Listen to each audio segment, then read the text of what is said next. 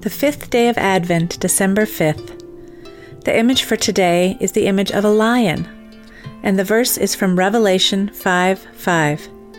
Then one of the elders said to me, Do not weep. See, the lion of the tribe of Judah, the root of David, has triumphed. He is able to open the scroll and its seven seals. In the book of Genesis, Jacob, who would later be called Israel, calls together his sons to talk to them. He's going to tell them what is to come. He pronounces a blessing or a foretelling on each of his sons.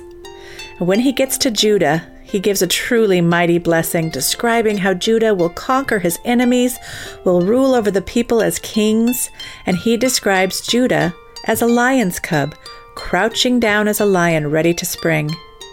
He then proclaims that the scepter shall never depart from Judah, nor the ruler's staff from between his feet until tribute comes to him, and to him shall be the obedience of the peoples.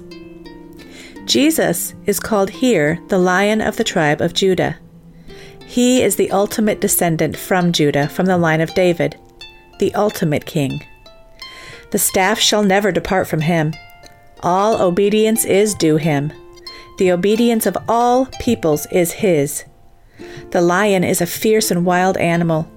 It is an animal to be in awe of, admired for its beauty and sleekness, and afraid of as well. It is a dangerous animal. So too is Jesus. We should be in awe of him. We should admire his glory and beauty, and truly we should be afraid of him as well.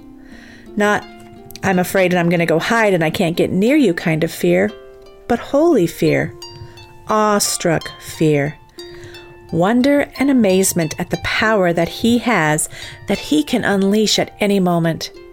Yet he died not in the heat of a violent battle, but in the quiet agony of the cross.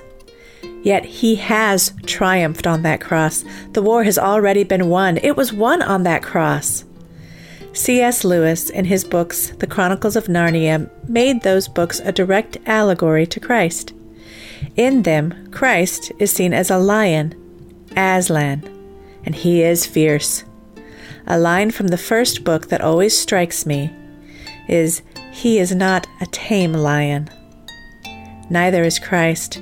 He is not the Jesus of the storybooks with flowing hair, soft hands, and a delicate walk. He is the lion of the tribe of Judah, the salvation of his people, and he is my Savior. I serve a mighty God.